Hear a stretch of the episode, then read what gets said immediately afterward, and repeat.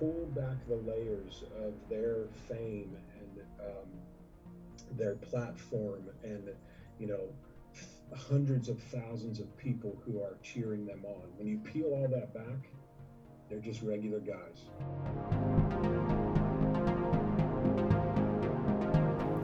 Hey what is up everybody? Welcome back to better stories episode 8 of season 3 we are rolling right, right along. I've got like eh, I'm kind of this is abstract. Two or three more episodes. You wouldn't expect anything less. You wouldn't expect me to have a real serious plan. Two or three more episodes this year. We're going to wrap up before Christmas.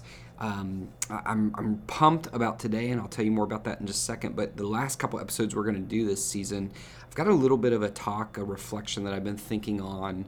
Uh, and I don't really know what to call it yet. I'm tossing around ideas, but stay tuned in the next couple weeks. Something about Thanksgiving tables and tacos and heretics and uh, there's just a lot fermenting that we're gonna we're gonna talk about. Um, and then I'm trying desperately, desperately, desperately to work out my schedule with the famous, the infamous, the one and only Kevin Redford for another round of Better Stories Unscripted. Um, it's hard to believe that with with both of us having multiple teenagers that we can't get our schedules to sync up, but we are trying desperately to do that today. Today, uh, season three, episode eight. I am so pumped. I found this interview in our archives.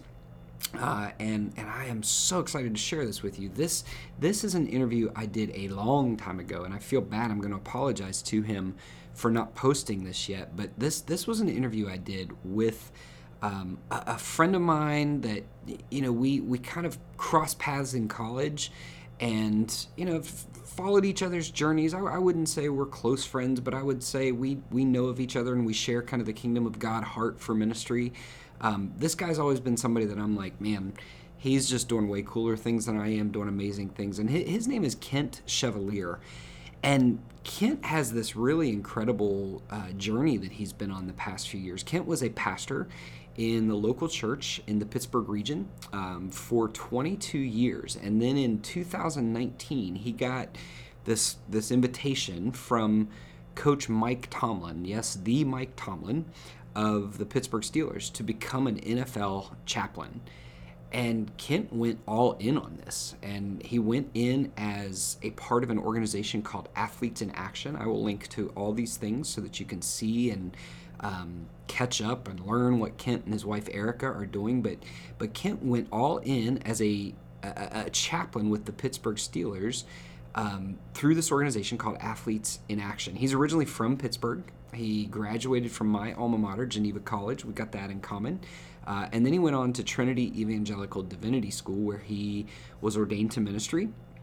But Kent's heart is to serve, to love, and to encourage just anybody that comes in his path. And I think that plays out right now with um, the, the team, the NFL team, the staff, the coaches of the Pittsburgh Steelers. I'm just telling you, there, there is some really cool ministry happening that we get to talk about on this episode. Um, but he also comes alongside businesses, ministries with his wife Erica, uh, and and they have three daughters. My wife and I have four daughters.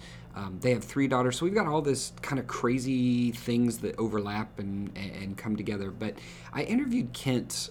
I, I believe it was before COVID. Um, and dug this out, and I realized why I had never posted it. And, and this is just the truth. Kent's got one of the manliest voices that I've ever heard. And so, because he's down in that low range, I had a really hard time getting the audio right. And so, bear with the audio issues because it's well worth it to hear this interview that I do with the NFL Pittsburgh Steelers chaplain, Kent Chevalier. I hope you enjoy it, and I hope you all had a great Thanksgiving and are enjoying this holiday season. Enjoy my interview with Kent Chevalier.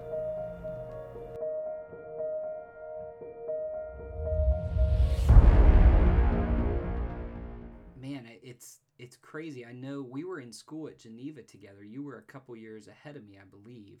And so even as yeah, I was I looking, Go ahead. I graduated in 99. 99. Okay, so I got there in, in 98 and graduated in 2002. And I know your your bio was saying you, you served for 22 years as a pastor in the local church, um, which which made made me think I've been doing it for 20 years, which just seems like a long time. Um, but but Kent Chevalier served as a pastor for 22 years, and then in 2019 has stepped out to become the chaplain of the Pittsburgh Steelers, working through um, the Ministry of Athletes in Action. Uh, and Kent and his wife Erica have three daughters, so we're in the Girl Dad Club together. Uh, I know his daughters are all Pittsburgh Steelers fans. So, Kent, we are uh, so excited to have you today and grateful for your time. And I would love for you to just take a minute, introduce yourself, tell us about your family, um, anything that I missed. We'd love to get to know you a little bit. Sure, absolutely. Justin, thank you for having me on here today, man. This is a great idea. Love that you're doing this and uh, love your ministry, man. So, um, yeah, Erica and I, we met at Geneva College. Man, we were married two weeks after graduation. So we, we didn't waste any time uh, on that.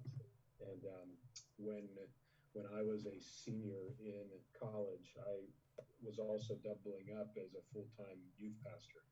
Um, so, yeah, 22 years, man. Uh, three daughters. We have 18, 16, and 12. Um, and we live in the Pittsburgh area. Uh, so yeah, man, that's that's who we are. We love um, everything Pittsburgh, man. Born and raised in this town, and absolutely love it. So yeah, thanks for having me today. Yeah, absolutely, absolutely. So I I want to jump right into how exactly you made the move from pastoral church ministry. Um, and and I'll, I'll, I'll kind of unpack this later. I, you and I have these kind of weird threads of connection that I think are are fun to explore a little bit. Um, but but how did you make the move from pastoral ministry? And you were on staff with Northway Church, is that correct? That's right. Yeah, 12, 12 and some years at Northway. Okay, so Northway was the church that my wife Carrie and I attended when we were in college. And then we took a job in the South Hills of Pittsburgh for several years doing doing youth ministry, and we still just wanted to get back to Northway anytime we could. Um, pretty large church, but but how did you make that jump from pastoral ministry now to chaplain of the of the Pittsburgh Steelers? Yeah, so came to Northway in 2007 um, and eventually became the Wexford campus pastor, the, the campus pastor of their original campus. Um, and, and right now we're seven campuses across the Pittsburgh region. And um, it was this past uh, July. Um, well, if I back up even further, um, the tight end for the Pittsburgh Steelers, Vance McDonald, um, was a part of our church. He gets traded from the San Francisco 49ers to the Steelers, and he and his family begin attending services at Northway Wexford. Um, and he made, you know, after the service, we always make this, you know, you know, proclamation. Hey, if you're brand new today, we would love to, you know, have the opportunity to meet you. And and so I went out to what we call our Connect Center, and I noticed this very large man making a beeline for me um, after the service, and I had the opportunity to meet Vance McDonald uh, that day. Um, he and I struck up a friendship. Um, you know, we you know did several coffees, and that actually led into a formal discipleship relationship uh, between me and him and a couple of his buddies. We started on a discipleship journey together. And during that time is when he told me that uh, the Steelers did not have a uh, chaplain at the time. And I didn't really have a category for, you know, what a chaplain does in the NFL. I, I'd heard about, you know, chaplains in hospitals or, you know, things like that. But I didn't know what an NFL chaplain was. Um, and so as I just asked him about it, and he told me about it, it was, it was like lighting me up inside. Like, I don't know how to fully put it, but ministry with athletes, young men, um, to be able to impact them for the gospel. I mean, that's that's pretty much what I had done my entire student ministry and adult ministry, just bringing young guys around me and discipling them in the ways of God. And so when he was telling me about that, I, I was like, man, and, and something inside like I don't know how to fully explain it, but like like this spiritual response inside of me began to get lit up when he was telling me about that. He eventually then invited me to a lunch conversation with Coach Tomlin, and I had the opportunity then to hear more about what it means to be an NFL chaplain through Athletes in Action. Um, and so when when Erica and I heard that this position was going to be with Athletes in Action, which is a ministry of Cru, Campus Crusade for Christ. Um, we knew what that meant immediately. Um, and so we, I was like, oh, we're, we're going to have to, we're going to have to make this leap um, to become from a fully, you know, you know, every week a paycheck, you know, from the church to now fully raising our uh, entire salary and ministry budget, um, things like that. So that's how we sort of got into this, and we've been flying by the seat of our pants, man, ever since uh, this past July. Because as soon as I got offered the position, I reported the training camp like the next week. um, so th- this has been a whirlwind of a ride for me, and I'm absolutely loving it, but uh, holding on um, for dear life, so to speak. Absolutely. So what's what has been probably the most challenging piece of this? Maybe the coolest part of this. So, um, I think I think the most challenging for Erica and me um, has been the leap uh, to become full time missionaries. Um, you know, Northway, our home church, we're still there. Um, we have become full time missionaries. You know, commissioned by Northway through Athletes in Action. And so what what that means for us is that we're, we're raising our support, you know, just like any other missionary does. Um, and so that's that's been the toughest challenge. I think you know personally for me because of the role, um, I also travel with the team to away games, um, and I never fully put it together as a pastor of why you don't see NFL players and coaches and front office in your churches. Um, it's because they can't. They can't get there. They work on the weekends, just like you know in ministry. So you know what what's been challenging for me now this past season is not being with my church family. Hmm. So um, you know I don't get to gather with them on a typical weekend service. Um, so I'm having to figure out how to do community and relationships in a, in a very different way now. Um, Erica does not travel with the team because she's she's the chaplain to all the ladies of the organization. I'm the chaplain to all the guys, but I I'm the only one who travels with the team uh, to be there for away chapels and and um, you know just hanging with guys at the team hotel. Um, but not being there for for church services, you know, my whole life, I have been on a platform. I have been with the church community uh, every weekend and um, I I no longer during the season get to have that church family gathering um, because I'm doing that with a small group of guys um, who are in the chapels with me on the weekends. So yeah, that makes sense. Yeah, yeah absolutely. So so Sundays are quite different now, I would imagine, yeah. as as well as the rest of the week. How how yeah. are your um, I know you're you're a girl dad as well. How are your girls doing with this jump, with this shift? How, how what's that look like in your family? Well, what's what's been amazing, man. Um, so this has turned Erica and my life upside down. Hmm. Um, we're in a completely new role, completely different platform. Um, but for my daughters, nothing has really changed, because if you think about it, like they still have, you know, we didn't have to move because hmm. we've lived in Pittsburgh, right? So we're here. They go to the same school, all their friends, same church, same student ministry. Um, like even my travel, because I obviously didn't travel before, but the way that the Steelers travel, um, it literally because we used to at Northway Wexford have Saturday night service and then um, two Sunday services, so 5 p.m. and then 9, 15, and 11.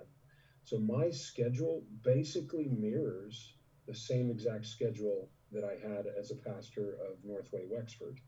Um, because by the time that you know we fly out uh, on the team plane, um, call it we you know leave two o'clock in the afternoon, I'm back by the next you know Sunday night. So leave Saturday, fly back Sunday night. So not much has changed for for my girls, which I'm extremely grateful for. Yeah, yeah, that's awesome. I so I would imagine that um, there's a certain level of when you tell folks that you're an NFL chaplain, it's there's there's some glamour that comes with that title, but I would imagine the load of caring and for and shepherding these young guys in ministry is often pretty heavy. I, I would imagine there's a there's an intensity to that that you're you're learning or carrying for them as well. Is that is that fair to say? Absolutely. You know, I think I think people when when they find out now that um, I'm an NFL chaplain, um, people always just try to get the inside scoop, like I actually have it or something.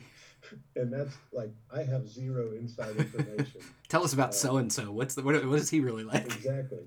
Yeah. Like, um, and I'm like I I read the articles just like you do, um, and I've I've learned to maybe not pay attention to that stuff uh, as much.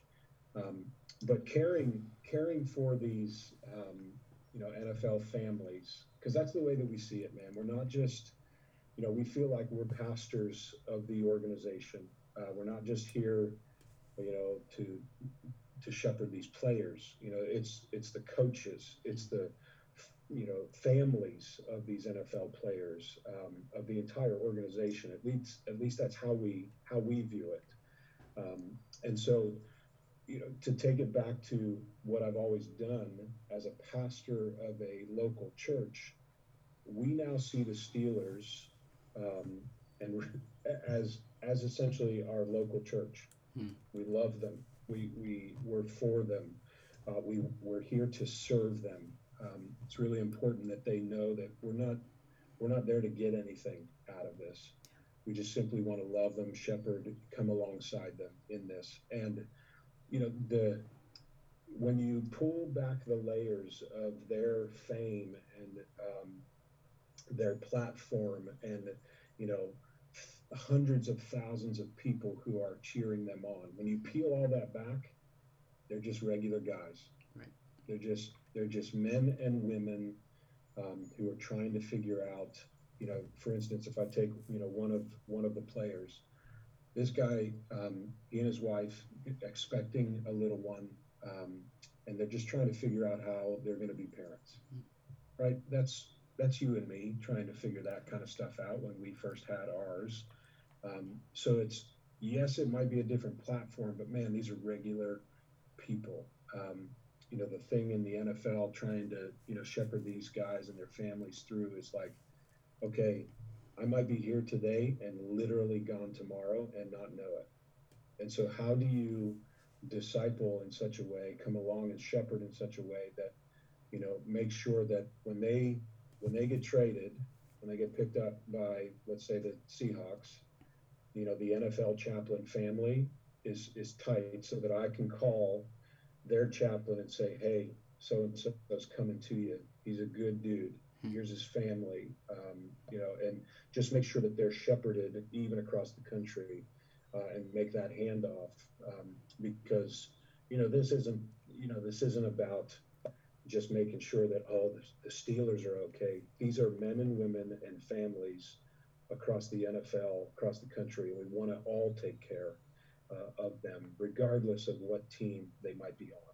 If yeah. that makes sense. Yeah, absolutely. So, so in all this, and I think I can hear part of it, but, but in this work that you're giving yourself to, that you and Eric are are you know pouring yourself into as missionaries, what what is it that that is consuming you that's consuming your heart what's the passion that you guys have i mean i hear the echo of family already how does that how does that play out just in terms of you guys saying here's here are the biggest things that we want to give ourselves to sure um, you you can you can read the statistics um, the nfl is brutal on families um, it's it's just it, it just sort of comes with the territory you know, it's it's somewhere between 75 and 85 percent of NFL marriages end in divorce. Wow. So Erica and I, that's heavy on our heart, right? And so I don't want to see anybody go through that. And so we we want to be able to say like, hey, we want to just come alongside you in your marriage, in your relationship, if you're thinking about marriage. Um, so that's one that, that's huge. Um, you know, when you think about the the NFL season, you know, a lot of these um, the ladies, you know, the the, the wives, the the girlfriends um, during the season, they're they're very much, you know, their guys are in in the zone. And then they they have a particular kind of job that the off season then gives them back to their ladies you know? And so what does that look like as far as erica and me maybe hosting couples um, you know studies? That we could be able to yeah i know you're tired man but this is really good for your relationship. Let's all come together and hang out. Um, and we do these couples nights um, together. And i think one of the biggest things for me that i'm learning about and, and it, I don't even think it's an NFL thing, dude. Like I just think it's a it's a people thing when it comes to Christianity. Um, and, I, and I wrote kind of a series. I did some writing a while back, um, and and I just called it like people are buying into a false Jesus, hmm. you know, false Christianity, a false gospel, a false church. Um, and in today's culture, I believe that people are buying into sound bites that aren't necessarily grounded in what God Himself says. Wow. So, one of the things that I'm passionate about in my role that Erica and I are trying to lead and encourage people in is to dig into this God of Christianity for yourself. Before you make a judgment, before you just take your mama's word for it, before you take some professor's word for it who was jaded against God, um, man, have you ever read for yourself before you made a decision? Um, you know, and don't and don't just take that you know 20 second Instagram clip as that's what Christianity is all about. So I'm on a mission, if you will, to to get guys' noses into the scriptures for themselves, have them read it, and have good, honest, um, sometimes robust dialogue around those issues uh, that we all face. So that's awesome. That's awesome. And and, and so let me shift a little bit because I'm always curious um, how not only you know why people do what they do or why you're living this story that you're living, but how you ended up there. What was kind of the formative piece for you? Um, you know, my, my wife and I, we left a fairly large church and made the jump to come back home to small town West Virginia and plant a church eight years ago. Very uncertain, kind of very scary. Um, and I feel like that's that's a similar spot for you guys, kind of jumping into this world of, of missionaries and saying we're going to go to fundraising our salary. Um, so I think my question is what what were the relationships that that that have formed who you are, whether it's mentors, family members, the people that have shaped you to help you have that courage to say this is this is the life we have to live. We have to go after this cuz 20 years from now we're going to look back and wish we had if we didn't. Yeah, that's that's so good, man. I um you know, there there have been several influences in my life, uh, in Erica's um, in my marriage, and I would say that um, two really key people uh, in our marriage and in our ministry. Um, a guy by the name of Dave Buehring and a guy by the name of Scott Stevens. Um, you know, Scott, uh, he was the lead pastor of Northway um, up until just, you know, this past January 2020 when Dave D'Angelo became the lead pastor. Um, Scott led us through this entire um, transition from Northway to Athletes in Action um, and then, uh, you know, to go way back um, to my time uh, with when I was a youth pastor, I met a guy by the name of Dave Buehring. And the things that Dave Buehring said, what came out of his mouth, I had never heard someone verbalize what it is that I felt. Like almost, it was like a philosophy of ministry that I could never fully verbalize. Hmm this guy was saying the exact words that I that I knew that I practiced, but I could never put words to them. And so his he introduced me to the concept that's almost very popular in the church today called disciple making, hmm. um, where you invest in a few, um, you teach them and mold and shape the character, the ways, and the mission of Jesus in them, and then you fully expect them to multiply and do it again. Um, that had always been how I had practiced it, but I never knew there was a term, if you will, uh, for a philosophy of ministry. Um, and so when I met Dave in 2005, I believe, 2004, um, I took a whole bunch of students to go to his conference, but I ended up listening the most. and then I sought him out because he's from the Franklin, Tennessee area. And obviously, I was in Pittsburgh. Um, and I sought him out to would you intentionally disciple me? Wow. Would you mentor me? Uh, help me understand what it is that just flows out of you. Um, and now I'm, you know, I'm on his board at Lionshare. Um, he has had such an impact on my life to teach me the character and the ways and the mission of Jesus. So, so then, the, I'm sorry to interrupt you. This is one of those threads that you probably don't even know we have in common. When I was um, probably 14 years old, I, I, I was not the athlete in school. I was not the super talented athlete guy.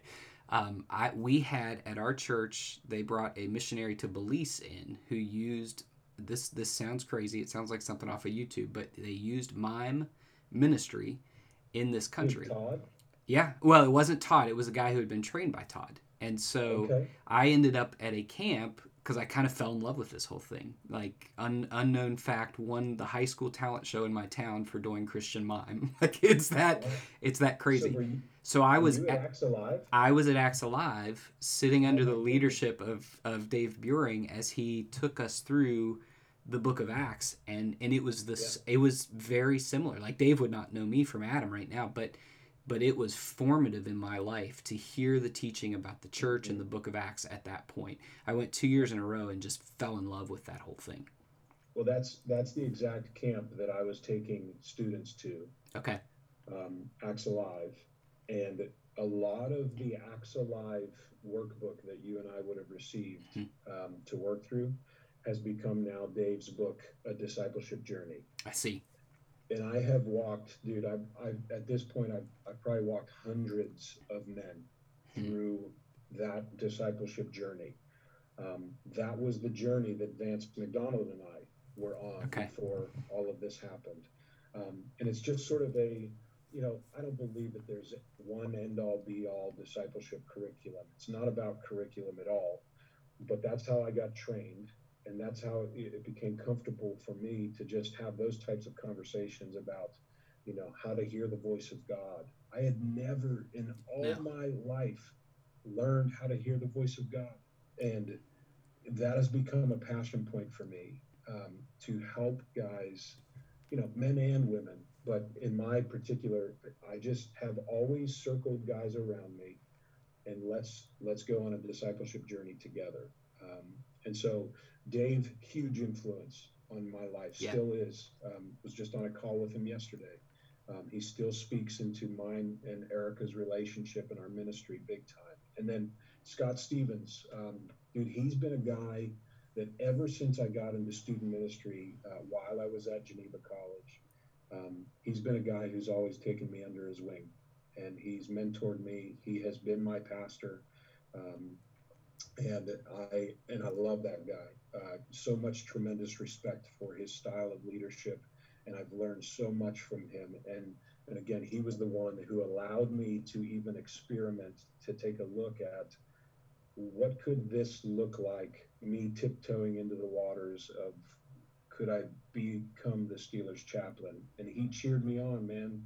He he allowed me to take that step out, and and he's been so gracious and good uh, to Erica and me in that entire process. So those were two men um, that have influenced my life uh, personally. And then Erica's had, you know, her women that have, you know, molded and shaped her.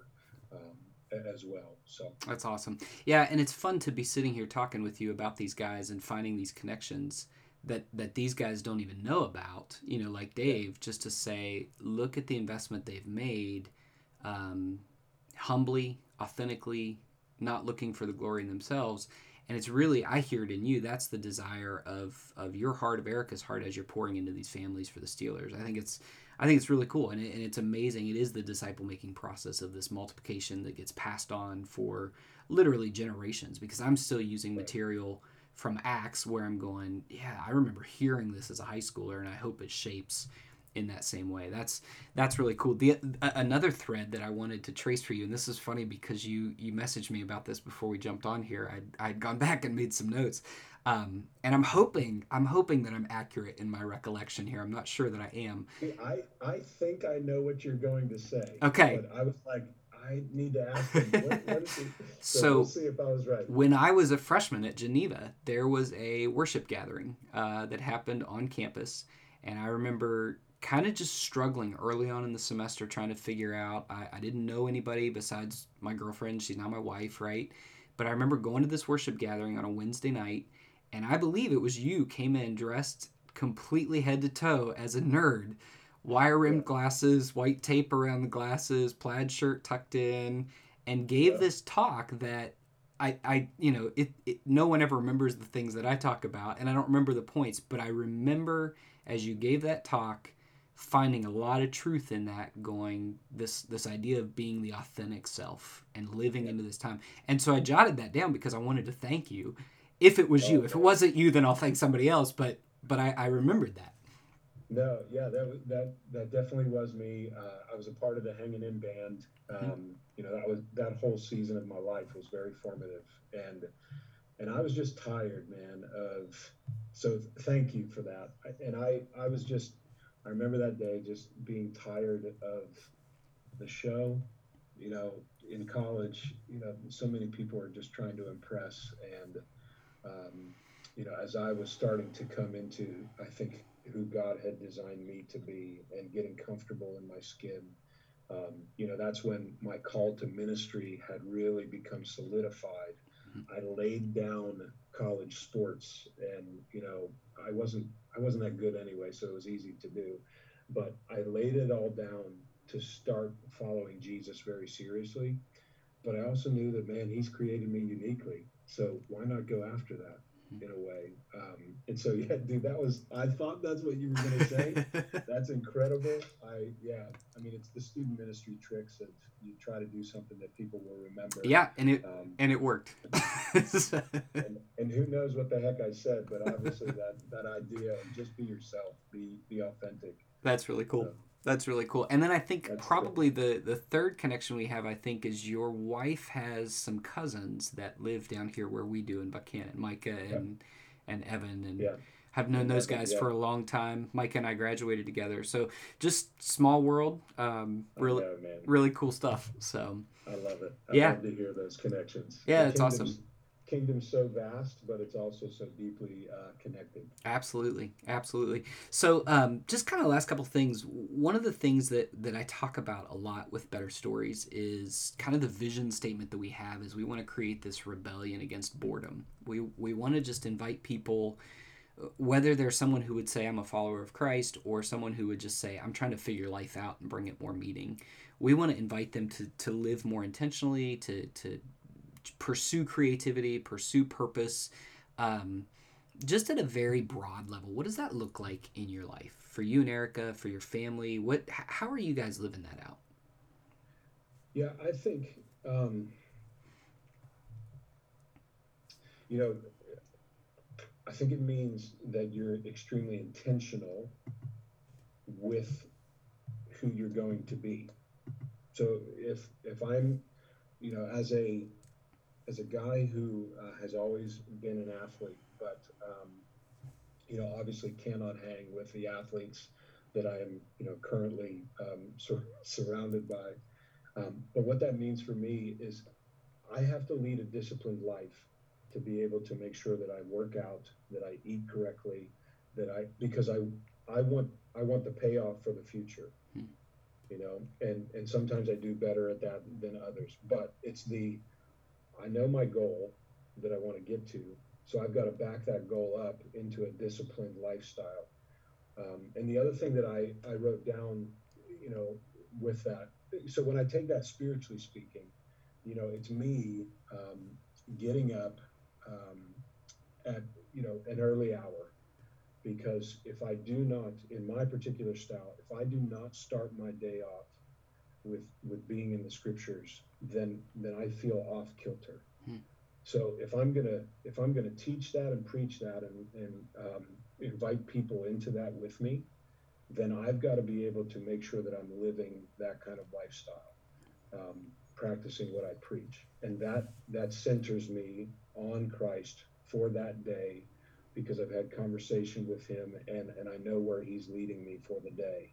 And, and I, I stay in tune with him and step with him um, in that way. If I, if I were then to take that um, to like another, you know, way that I, we, that plays, plays out in our lives, I, I believe that the disciplined life, when, when you know what you want to be about and, and what your goals are, that's going to help you say no to really good things, um, and and yes to the God things uh, in your life that that only like there are things that only I can do that God is is wooing out of me, and if I'm distracted and busy with a whole bunch of even good things, I'm not going to be able to say yes to the God things. I won't have the margin in my life. Um, so Erica and I've had several conversations about okay, what what do we need to stop doing hmm.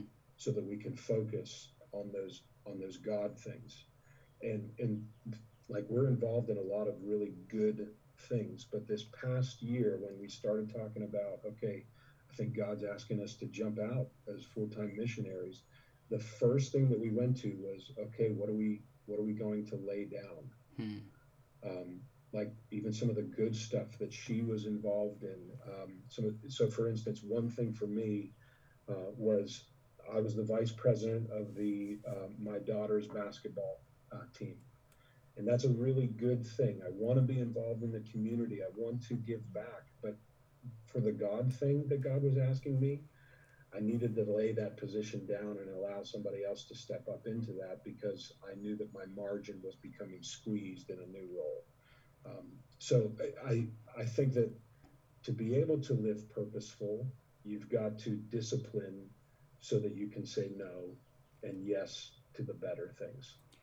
That's so, so good, and it's so good, so wise, and I think it's it's so hard in a culture where we're surrounded. I mean, social media is one example, but we feel like we want to do everything. We want to have the coolest vacations and create super neat creative content as church leaders and do mm-hmm. this and do that. And if we don't say no to anything, we'll never be well or excellent at the things that we're called to. And it's just right. it's a comparison culture. It's a it's a busyness thing. It's yeah, that's so good. That's so good. Yeah. Kent, where can where can people find and connect with you and Erica? Um, how can we get the word out about supporting you guys? By the way, I just again am, am super encouraged. I love your passion, and I love. I, I'm a long time. I gotta confess, I'm a long time Raiders fan, so it's been a long several decades for I us. I knew there was something about you. I, just, you know, I couldn't put my finger on it. but I but I am drawn to what you're doing with the Steelers, and and we'll be rooting you guys on this season. But how can how can people support you all? Find out, keep in the loop with what you're doing. Yeah. So we, Erica and I, just. Um, you know, as of, you know, during this whole COVID 19 thing, man, we've all found ourselves with a lot more time. And I have been wanting to, for a long time, create a website that tells our story talks about our ministry, um, not only with the Pittsburgh Steelers, but just larger Pittsburgh ministry and national ministry that we're a part of. Um, and so we created a website called teamchevalier.com.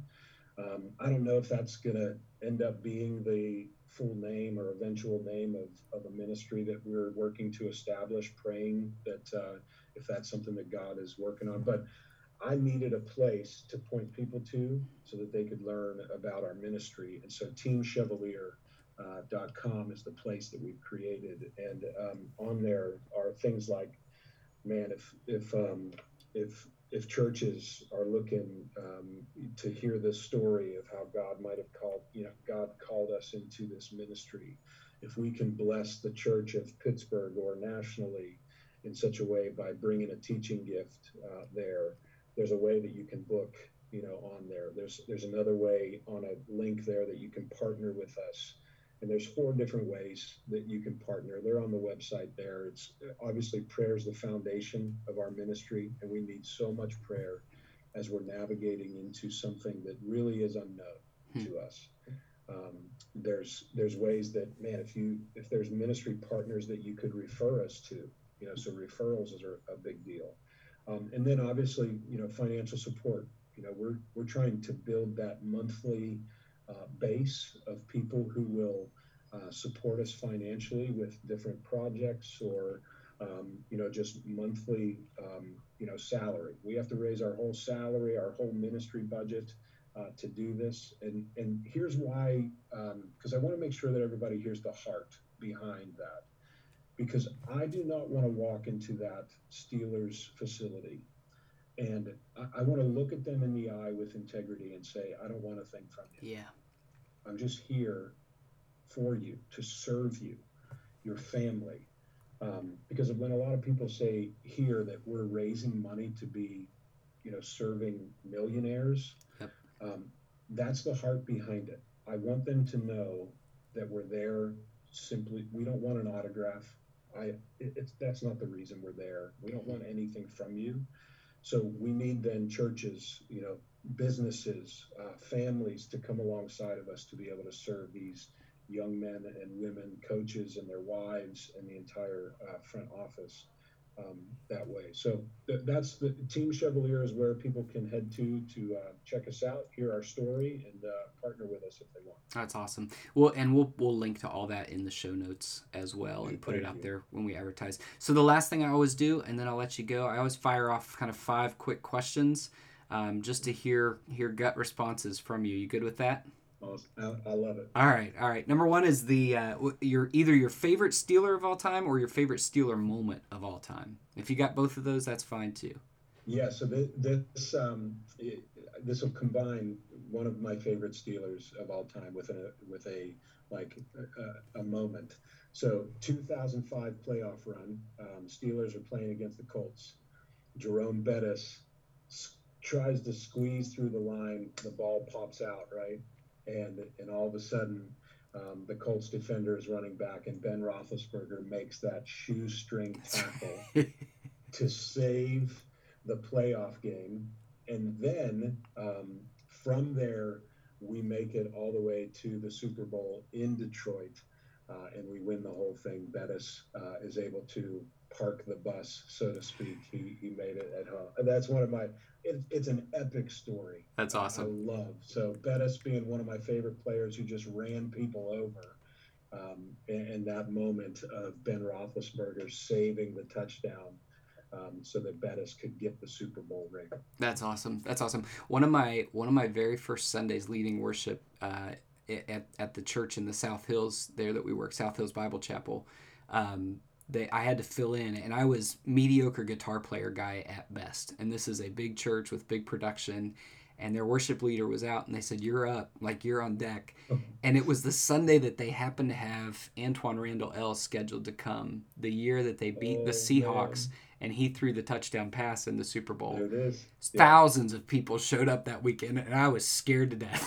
like it was hilarious. That's, awesome. That's so great. yeah, I've heard that Antwaan Randle is just a great dude. He was awesome. I, he yeah. I can't wait to have the opportunity to meet him. Really neat guy. Really neat guy.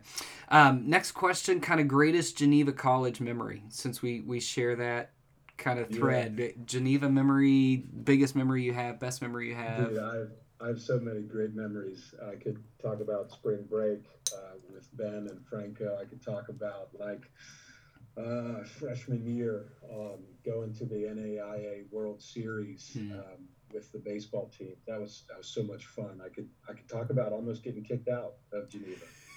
Um, man, we we did some stupid stuff by uh, we removed every sign in front of every dorm. We dug them out. Did you rotate them? them? I heard yeah, that story. Of, yeah.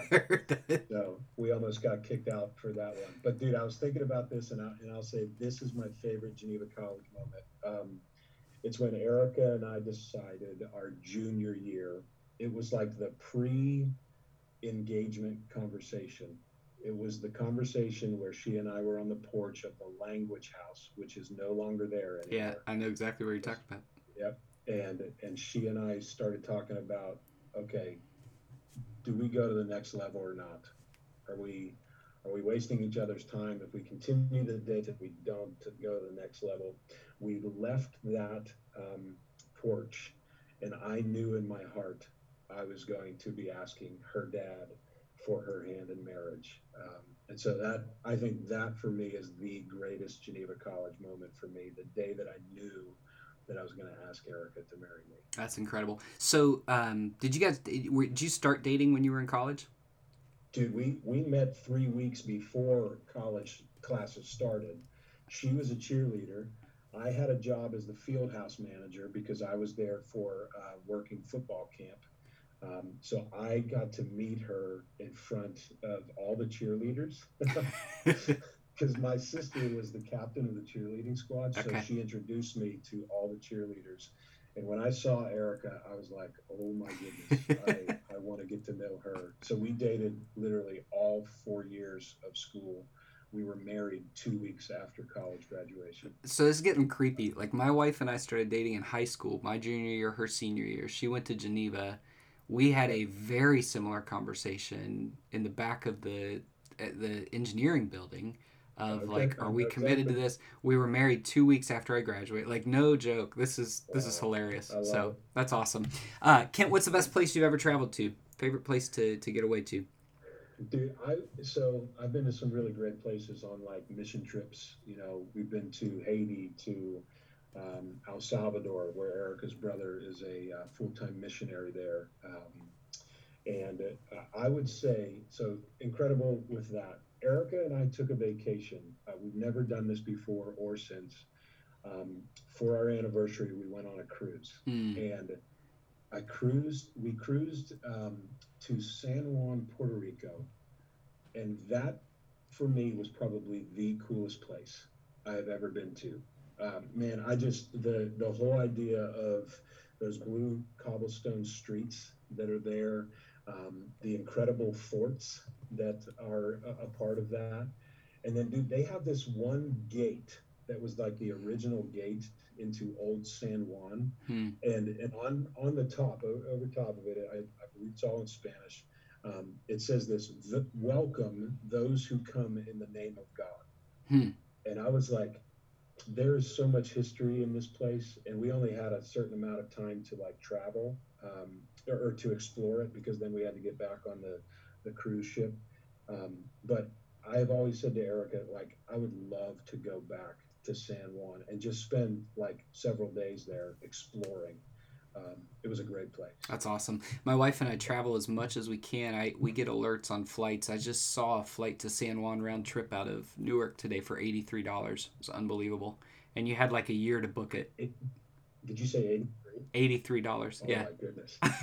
So- Uh, I I need to get on that. Yeah. Send me that link. last last couple questions, Kent. Best best movie of all time. Favorite movie of all time. Uh, I'm gonna so I'll go Gladiator. Okay. All right. Russell Crowe, man. Awesome. You know, you know the the whole Maximus. And, Yep. You know, Yep. I I love that. Are you not entertained? um, I love that. And then I would say like my favorite sports movie is Remember the Titans. yes. Well, awesome. Denzel Washington, man, what an incredible story, um, and, and just man, I- because I love football. That's cool. That's cool. And then finally, uh, any any girl dad tips? Anything you'd say? Oh, we got to know this. The girl dad's got to hear this.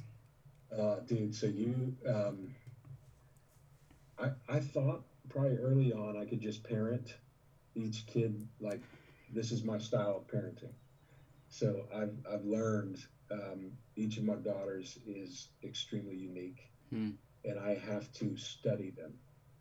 Um, like not just um, you know know about girls, if you will, but like each of my girls is so unique, and I have to work at studying them to try to um, to date them. I don't I don't do a perfect job at that, but like to date them in what they would um, how they would experience love and you know just getting on their level. I mean it's it, it's the ministry philosophy of getting on to you know to a person's turf what they're interested in and all of that. But when you when it's your own kid it takes a whole nother like layer of effort.